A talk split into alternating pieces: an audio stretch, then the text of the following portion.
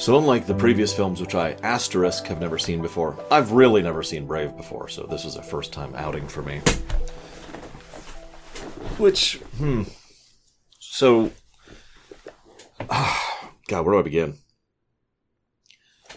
Brenda Chapman uh, was the director of this film and primary story writer, uh, asterisk, and she's been working with Disney since Little Mermaid.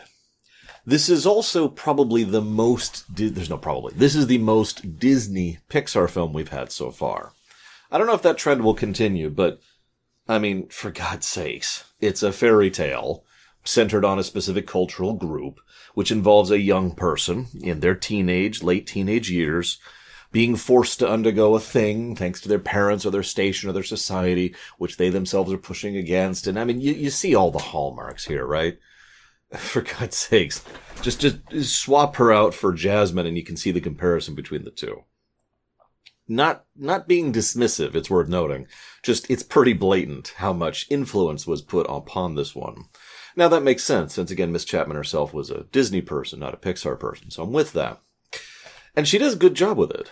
In fact i would actually say this does some of those particular story beats better than aladdin oh aladdin's a great film don't mistake me but as far as if you compare the character of jasmine from aladdin with the character of merida from this no contest my opinion that being said, there were, there's no nice way to put this.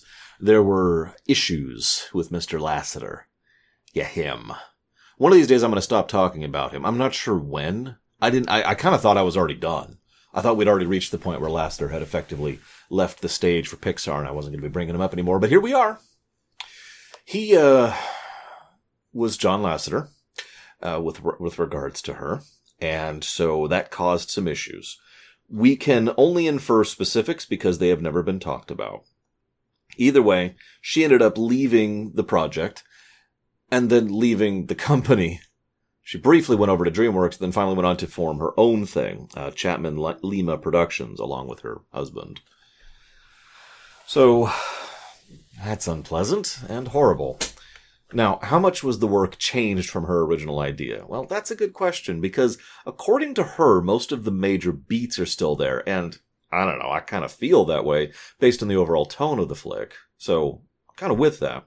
The person who replaced her, uh, Mark Andrews, he was a second unit guy. Uh, I've talked about that before. Now, no dismissalness.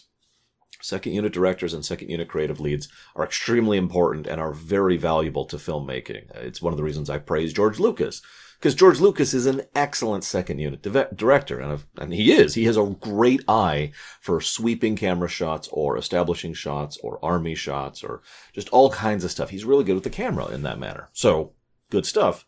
I don't know if Mr. Andrews is good at any of this because really the problem is I have no idea how much of his influence is in this film and how much isn't.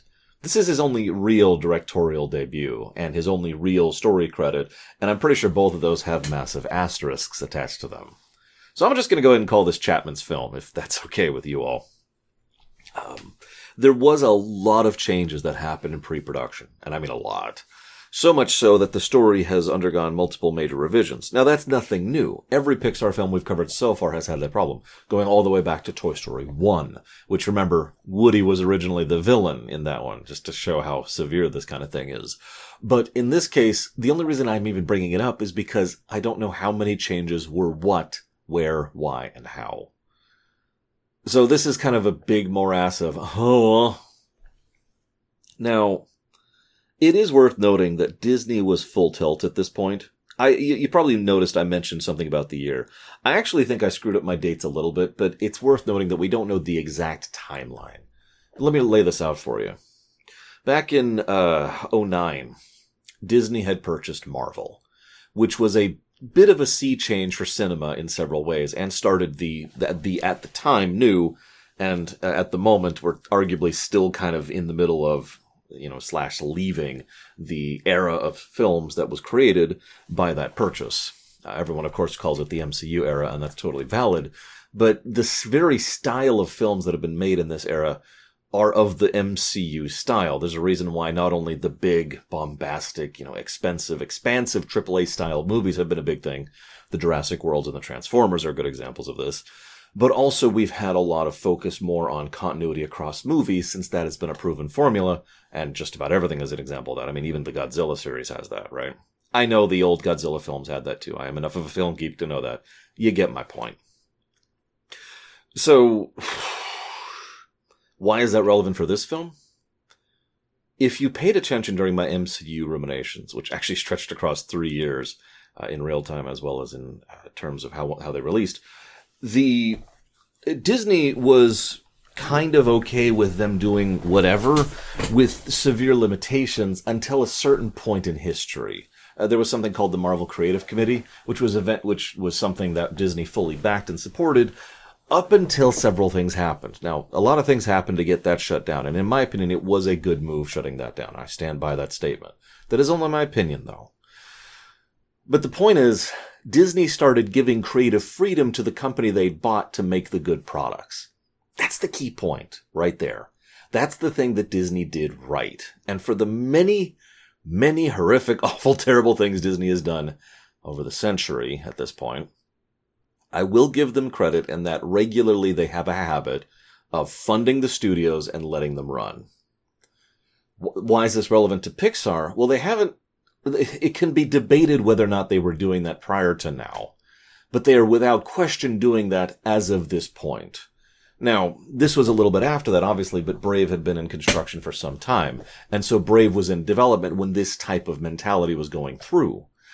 It is worth noting that I don't know with total certainty if Disney had officially taken this policy with Pixar at this point or not. I know they did with a couple of future films.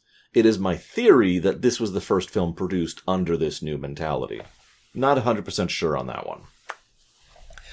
Um, so, with the you know with the, with the reins off, we have Brave. Now, uh, it is worth noting that this film cost 185 million, a little bit less than the last one, and made 540 million, a little bit more than the last one. So that's good and helps prove the significance and the capability of it.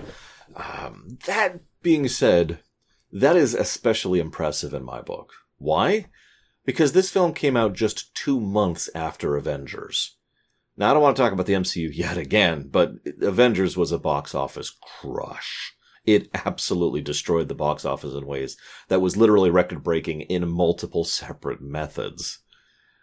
The fact that this was able to do that well when Avengers was still selling tickets is actually reasonably impressive. And I think it deserves it. It is a surprisingly good film.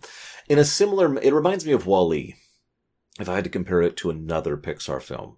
Because WALL-E is actually an extremely simple film. Not, not in a bad way just just it, it, its plot is extremely bare bones and its overall approach is almost minimalistic on purpose i don't know why i said almost it is minimalistic on purpose but they do a lot with what they have simple does not mean bad something i feel like i have to reiterate every now and again because some people still don't seem to have gotten the memo on that point this film is actually quite simple does that make it bad no and there are wonderful little tidbits of depth here and there that, that flesh it out. I suppose we should go ahead and start talking about the film itself. Can I just go ahead and absolutely gush about the visuals, by the way? No, really. Now, I had the, the great fortune of being able to watch this film in 4K, which I am rather grateful for because it looks absolutely amazing. Actually, it, I suppose I should give away the fact that I have procured a new 4K monitor. Now, it was actually for show purposes. I didn't get it to watch things in 4K. Having the extra real estate is extremely useful to me when streaming. But while I was here, since it showed up in the middle of this whole, you know, th- this Pixar block that I'm currently working through, I decided, screw it, let's go ahead and watch these in 4K. And I actually got to watch the previous film and this one with the new monitor, and it, it is stunning. They really do a great job with making the the Scottish terrain look absolutely gorgeous. And I wanted to give special praise to that because their terrain modeling and their terrain design has been getting better with every film. It's not like it's ever really been exactly bad, but there are shots here that you could just have footage of it and I would probably just watch that for a while because wow. You'll also notice the humans. Now, the Pixar approach to humans had always been we want them to real- look realistic, but we can't, so here's what we do. It wasn't until Incredibles where someone behind the scenes was like, why don't we just stylize them? We stylize everything else. And thus, when Incredibles was being made, they stylized them, right? Now, if you pay attention, going forwards, the humans in each of these films, henceforth, are either very stylized, like in this film, or approaching realistic looking. And what I find most interesting is that which one they go for depends on what they want from the specific film. In this case, the heavy stylized thing suits the fairy tale nature of it. And since humans are the overwhelming majority of characters in it, having that kind of visual variety to the different characters, I mean, literally, the, the, the massively different body types that they have, helps add to the visual variety. And thus we have more interesting things to look at. Contrast, say, Inside Out. I'll talk about this more when we get there, but in Inside Out, they have this extremely fantastical, incredibly inhuman looking thing that most of the story focuses on. So when they switched to the people, they wanted them to look as normal as possible. They're not photorealistic, of course, but they're not stylized, not in the same way as they are here or in The Incredibles. So you see how they're using this as part of yet another tool in their arsenal, and once again, it boils down to the actual art and animation departments. I, uh, I, Miss Chapman says that she based several bits of this film off of her interactions with her daughter. Yeah. Anybody out there ever raise, raise a kid or take care of a kid? Yeah. Uh, this is when I had my notes about how she is a straight up Disney princess. Um, there's also this is also a musical. That's another way this is a, a, clear Disney influence is because they got the musical thing going on. You know, like Frozen would later do. Um, just a year after this, I believe. So Fergus is the great warrior, fighter, charger. He's not an idiot though.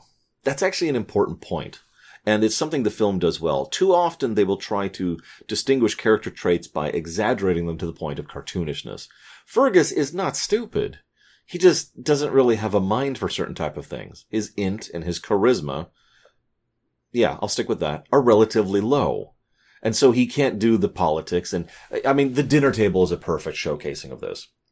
He's over there eating this giant plate of meat and talking about his great exploits. She's reading through the, the, the paperwork and actually managing the kingdom. By the way, there are differing accounts on this because that's how history works, but there are multiple accounts that that was kind of actually how the deal worked back in the day. The king would be out there and be the face, and they'd be the name, and they'd be the, the warrior, and they'd go out into battle. The queen would actually run the country. This was especially true in England, which obviously includes Scotland, has the, you know, the British Isles, the British Isles. So, truth in television, eh, you decide. Again, this is a disputed fact, as most facts when it comes to history are. Now, um, she, of course, is, well, I call her the thinker, but that's not quite accurate. It's more like her thoughts just lend in a different direction. She is far better at int and charisma. You'll notice her whiz score is low, whereas his whiz score is pretty high. He's pretty good at paying attention and picking up on things, both literally, he smells the bear and is a tracker, and figuratively, he's the one who recognizes what's going on with the daughter and notices that there's something wrong and tries to work this out. Whereas the mother is just kind of blind to all that stuff. You see how they kind of pair up rather nicely. It is, it is a good pairing, and both are shown to be good parents. Important point. So rarely does fiction portray both parents as good parents. Usually there's the one cool parent and the one obstinate parent. And while you can see it's kind of that way here, it really isn't. There's even an extremely important scene. Skipping ahead just a little bit here. There is an extremely important scene where they're yelling and ranting and, sh- and ah, blah, blah, and the mother grabs the bow and throws it into the fire. And then, you know, Merida runs out, and Elinor's like, "Oh God, oh God, oh God," and immediately tries to get the bow right back out of the fire. Showing that regret is important. I, I, I don't know what else to add to that. Again, anybody out there who's ever been a parent, yeah.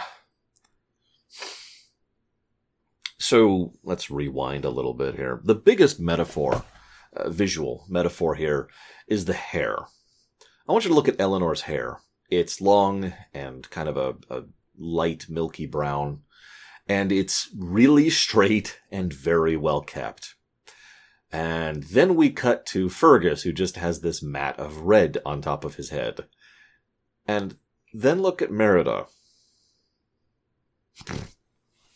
Yeah, that uh, that tracks. She really is her father's daughter in just about every way, and this is shown throughout the course of the work. She is far more the whiz, uh, you know, dexterity, strength kind of person, and constitution, uh, than she is the int and the charisma person. While she is not, again not really stupid, she's probably the closest thing this film has to stupid. There's multiple times where she just is not figuring out what's going on and does not have a proper understanding of the situation, and as a result, bumbles her way through it but she is still cunning. She is still capable, and she is still, you know, uh, working her way through this because obviously she wants to, and obviously she cares, just like her dad. Again, there's a brilliant scene earlier where the dad sits the mother down as I talk to me as if you're talking to her. Then he does a bit of a comedic thing, and then we get right back to the serious character stuff. What follows is the mother finally opens up to the father and the daughter finally opens up to the horse. Both of them just want the other to listen. Neither of them is actually talking to each other. Again, simple, but very well executed. This is, again, again, again, again. I hate to keep comparing this to Cars 2. I guess I haven't said that yet. In my mind, I was constantly comparing this film to Cars 2 because it just zigs in every way that Cars 2 zagged. In this film, we don't actually have one central pillar unless you count the themes. In this, which is actually true, most films have themes as central pillars, instead of you know Neelix being a bad cook. So, hey guys, maters. Anyways, I expected to see at least a couple of completion of that sentences in the comments. At least one. Just, just come on, make my day. In here, the pillars rotate around several characters, or rather, the characters rotate around the pillars. Might be a better way to visualize that the connections between people and the, the arguments and the fights we have. Well, what's funny is they even show this by contrast. I, I, don't know why I'm jumping into this so early on, but I tend to follow a little bit of flow of thought with these ruminations, so let's just jump right into it, shall we? One of the central themes is the obvious one family. But I, I say that word, everyone means something different when they say the word, so let me try to clarify that. What I mean here, we love each other, we care about each other, obviously we don't agree with each other. We're not sure how to deal with each other. We're so emotionally invested in each other that we take every little thing magnified, good and bad. Now, on the good, that's great because it, it just makes your day to be with them, right? To hang out with your mom or to be with your sis or to take care of your daughter or whatever, right? But on the other hand, the negative gets magnified in just the same way for the exact same reason. This is one of the reasons why people who are close to each other tend to fight so much. Specifically because they are close to each other. This is just human psychology at this point, right? Fighting that and dealing with that is, well, something that's on an individual basis. But you'll notice that the key in- instrument, the solution to this whole problem was right there at the very beginning. Listen. Proper communication. Hey, that sounds familiar.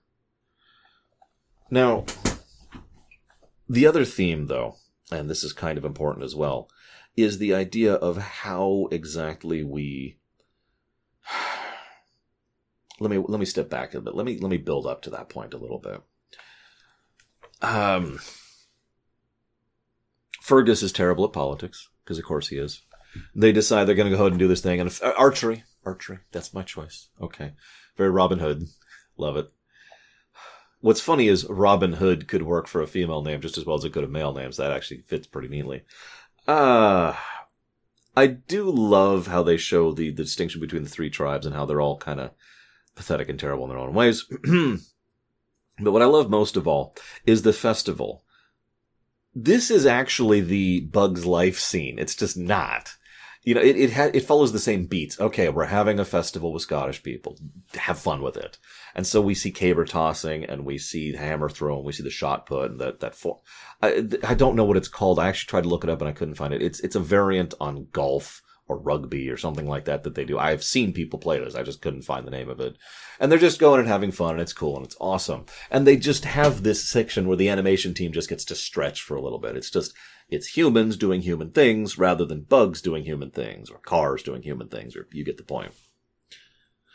So uh, this gets to the actual fight where she pulls a Robin Hood. Fight with the mother. Everything's upsetting.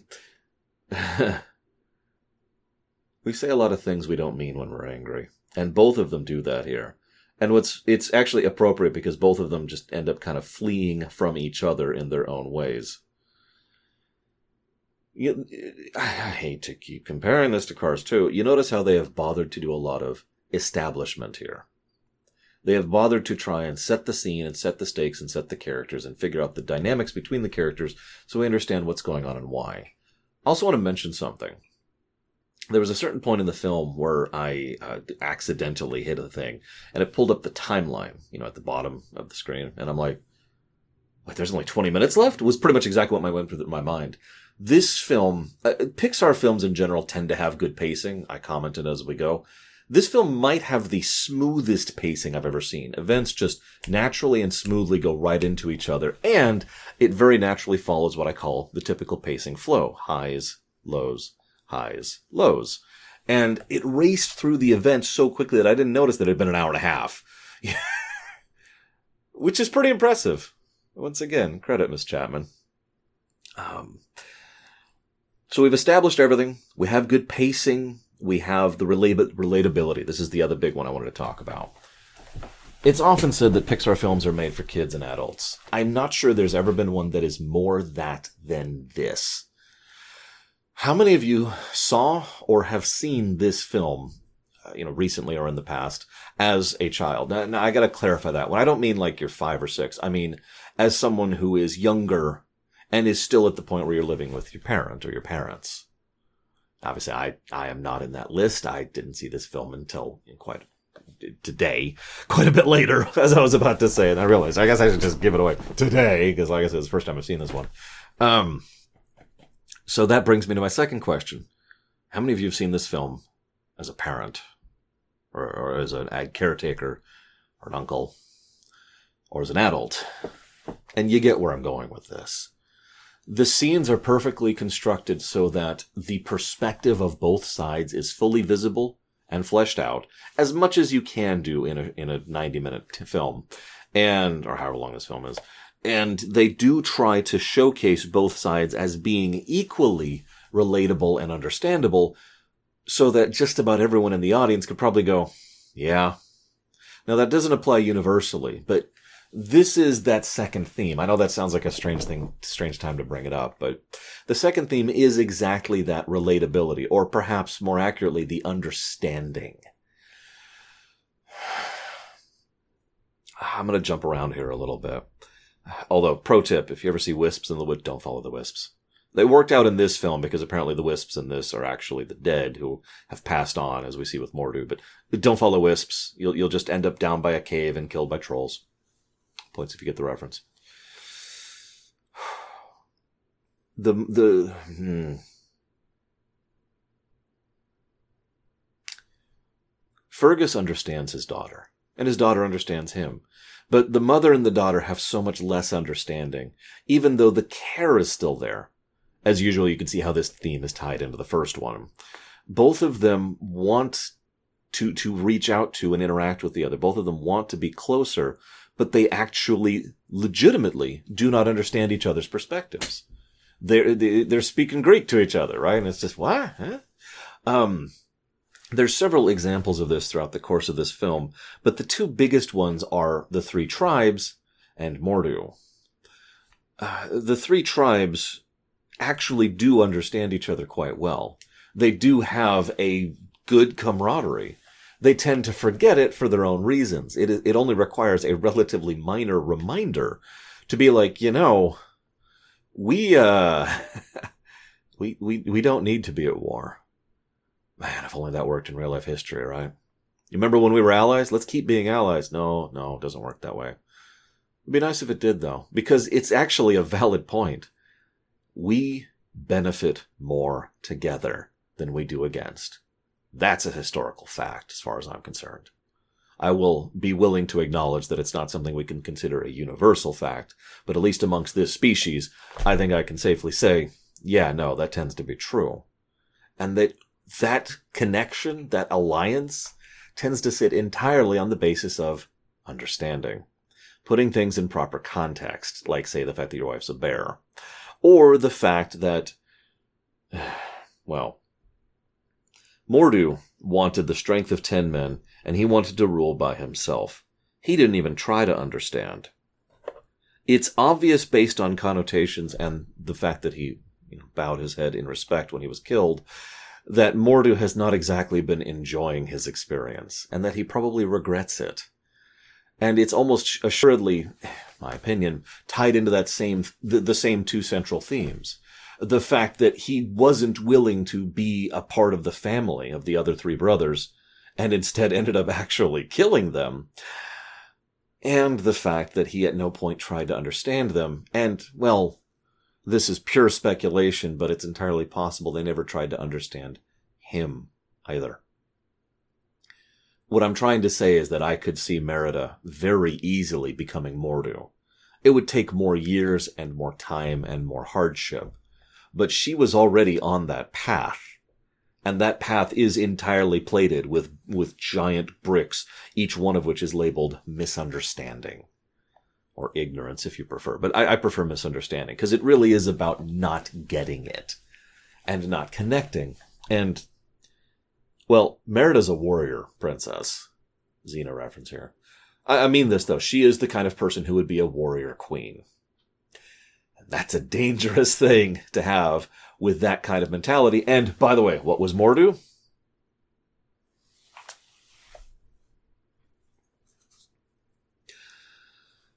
There's a. I'm going to race through a few scenes here because I've hit the major points I wanted to hit. Um, magic is added to the scene. Do you do you think the magic was a good thing or a bad thing to be added to this film? I know that sounds like a weird question, but it doesn't show up until a little over halfway through the film. Like I said, excellent pacing.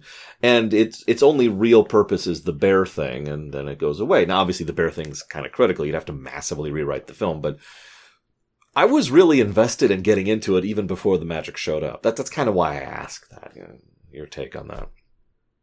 What's with the bear motif with the witch? If this was another setting, I would say that she had actually was in the middle of a contract with or was the Loa of bearers, and that would actually explain why she has such a bear thing going on. There's a nice little tidbit where Elinor turns into a bear, and she sees the sh- her shadow on the wall, freaks out, thinks there's a bear, rushes to the wall, but as she's rushing to the wall, in fear and terror, her arm goes right over her daughter. Nice touch there. I like those little kind of touches, especially when it comes to animation um, or directing, you know, because what's her very, very first instinct? To protect her daughter. What's funny is her dad does this too. I'll, co- I'll cover that in just a second. Um, so this leads to the R2D2 dialogue.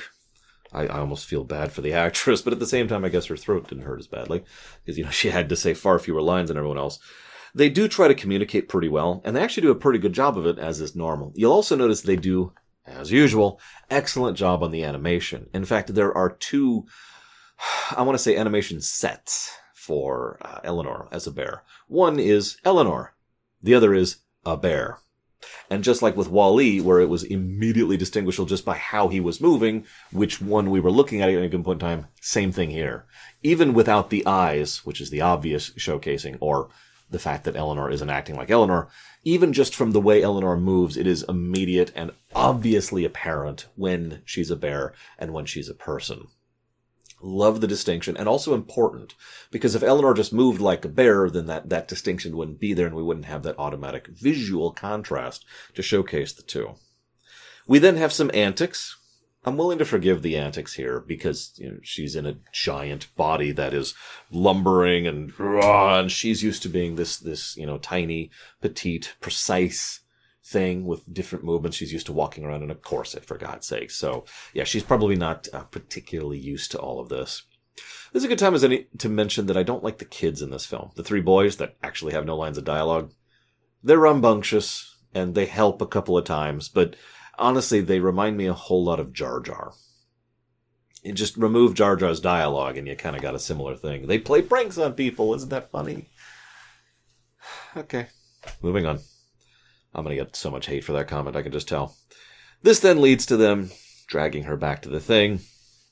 She, uh, I love how blase that, uh, uh, Merida is throughout this whole thing. Sorry, trying to get all the names straight. You know me and names. I love the vials thing. If you are this person, put in the first vial. If you're this person, put in the second vial. That one scene is the closest thing to the Bug's life scene in, in the entire film, and that was actually pretty good.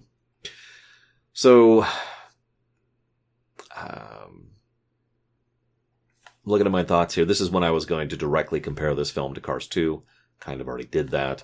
It is really whiplashy, by the way, to go from Toy Story 3, what I consider to be one of the best, to Cars 2, which I consider to be the worst so far, to this, which is definitely in the upper te- echelons for me. I did like this film quite a bit. It's just I don't have quite as much to say about it as in some cases, so hopefully I'll come up with at least enough stuff to, to yammer on that you will enjoy this particular video. This video essay. Um, so I, am just looking at my notes. This is where I, I, talk about all the stuff I've already said: the int and the charisma checks, the shut it. Again, she is her father's daughter, uh, and, and and they're going to go to war over a marriage. Oh, come on, no one would ever go to war over a marriage between nobility. That's uh... the first time. This is funny to me. This ties into what I consider to be the second theme and helps with the first theme. But this is probably the biggest moment for the second theme, the understanding theme.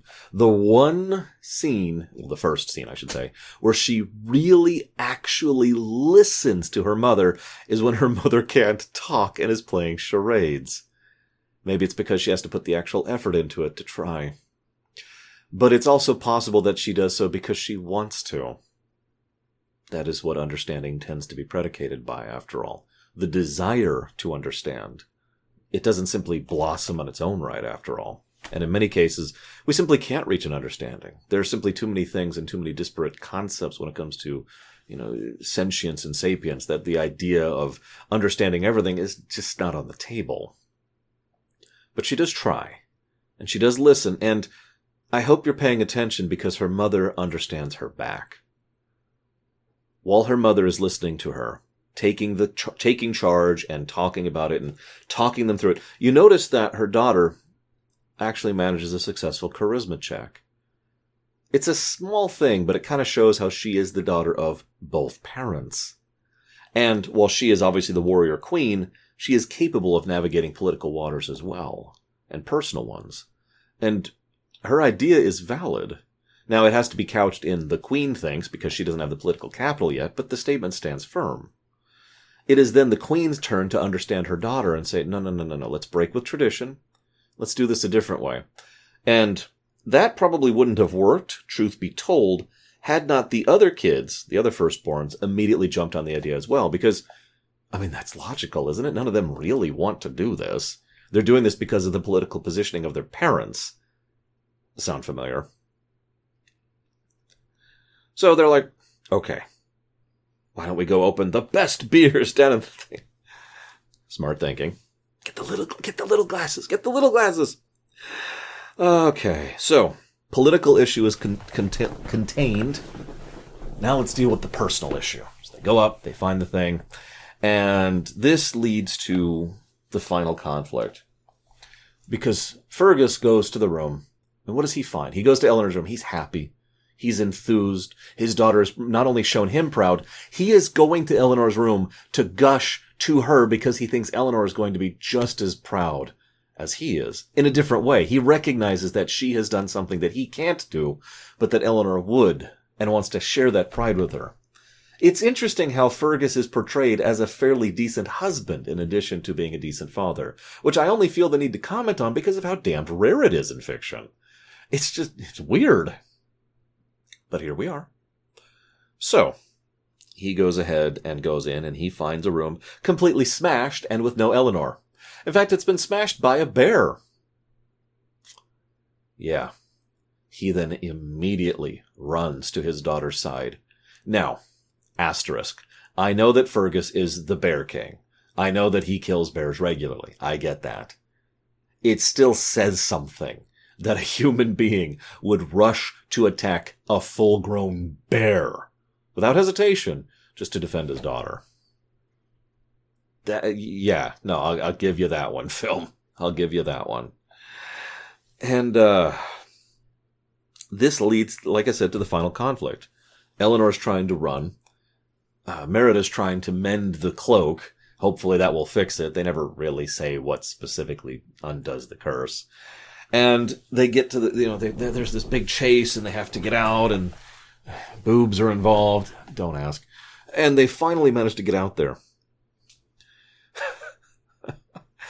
This is the first time, by the way, if you're paying attention, that Fergus doesn't listen to his daughter. Something he's been doing consistently throughout the film. It makes sense, though. I'm not going to blame him. After all, he is afraid. He doesn't listen to his daughter out of fear. And she's also saying something absolutely insane. Earlier in the film, you know, it was shown that he didn't even believe magic existed. And, well, as we see, it kind of doesn't. It's a rare thing. So you can kind of see the point here. But, um, well, obviously the witch is, uh, Boo, from Monsters Inc. It's very obvious, as, as anybody would tell you. Sorry, sorry, I had to get that out there. Final conflict. You notice there's no villain. You caught that, right? Now, I didn't know that walking in. I, I actually had no idea who the main characters were or villains. Again, I, I was very unfamiliar with this work. I knew a bear was involved, and a redhead, and that's about as far as I know. Doesn't really narrow it down much. Mor'du could be argued to be the villain, but I would argue very strongly against that because Mor'du is clearly the villain of another story that happened 700 years ago or however long ago it is. That was his story, and he was the villain of that story. And ever since then, ever since he lost, because that's what happened there, he has been a victim of his own pride and of his own lack of understanding. There's a reason why he is grateful when he dies. Thus, this actually forms, uh, this actually does serve as a pretty good fairy tale because it follows what I like to call the Greek tragedy method. There's no distinctive villain, there's only the tragedy itself. Fergus nearly kills his wife twice. Think about it. Naturally, she defends her. I will not let you kill my mother. And she says it so clearly. And that the second time when she says that is when he starts to really actually listen to it. Thankfully, Mor'du, Mor'du shows up so they can actually have an actual bear fight. And then Then Elinor breaks out of the, the hold she's being held in, which has held her completely captive, because, well, there's a reason we call it Mama Bear. So she goes after Mor'du, and we have that massive fight from hell. And yeah, okay, you got me there, film. This is this is when the feels started to show up. Oh, this is this would be the it's it's kind of low tier. I'm not going to lie about it but I was still misting up here, and I'll admit it freely. This was the Pixar tears moment for me. Was her going to bat against this monster, inhuman bear, which is stronger and durable and has lasted for however many centuries since the last time, because he's just that much of a death machine, and she still goes to toe, toe to toe with him, and effectively is losing consistently. If she hadn't outsmarted him, she would have lost. But she still does it because daughter. So, you know, brace, mommy, come back to me. She comes back. She's nude. It's hot, I guess. And then the kids are nude. That's a lot less hot. That's terrifying. Is it just me or does this film feel the most DreamWorks of the Pixar films so far? And I admittedly don't mean that as a good thing, like with the boobs gag earlier. It's just whatever, whatever. Letting it go, letting it go. So then they're all happy. They all sail off. The kids are still being Jar Jar we have a closing narration, the end. On paper, I probably shouldn't like this film. It has several elements that I don't enjoy, including miscommunication, lack of understanding, narration, and musical numbers. And yet, for some reason, it works really well. Maybe it's down to the presentation, or maybe it's down to the core subject matter. I would actually say that there is some good meat on the bones of this story, which is probably an excellent reason why this one was so enjoyed by me. I am, as ever and always, curious of your thoughts. I hope you've enjoyed mine, and I will see you next time.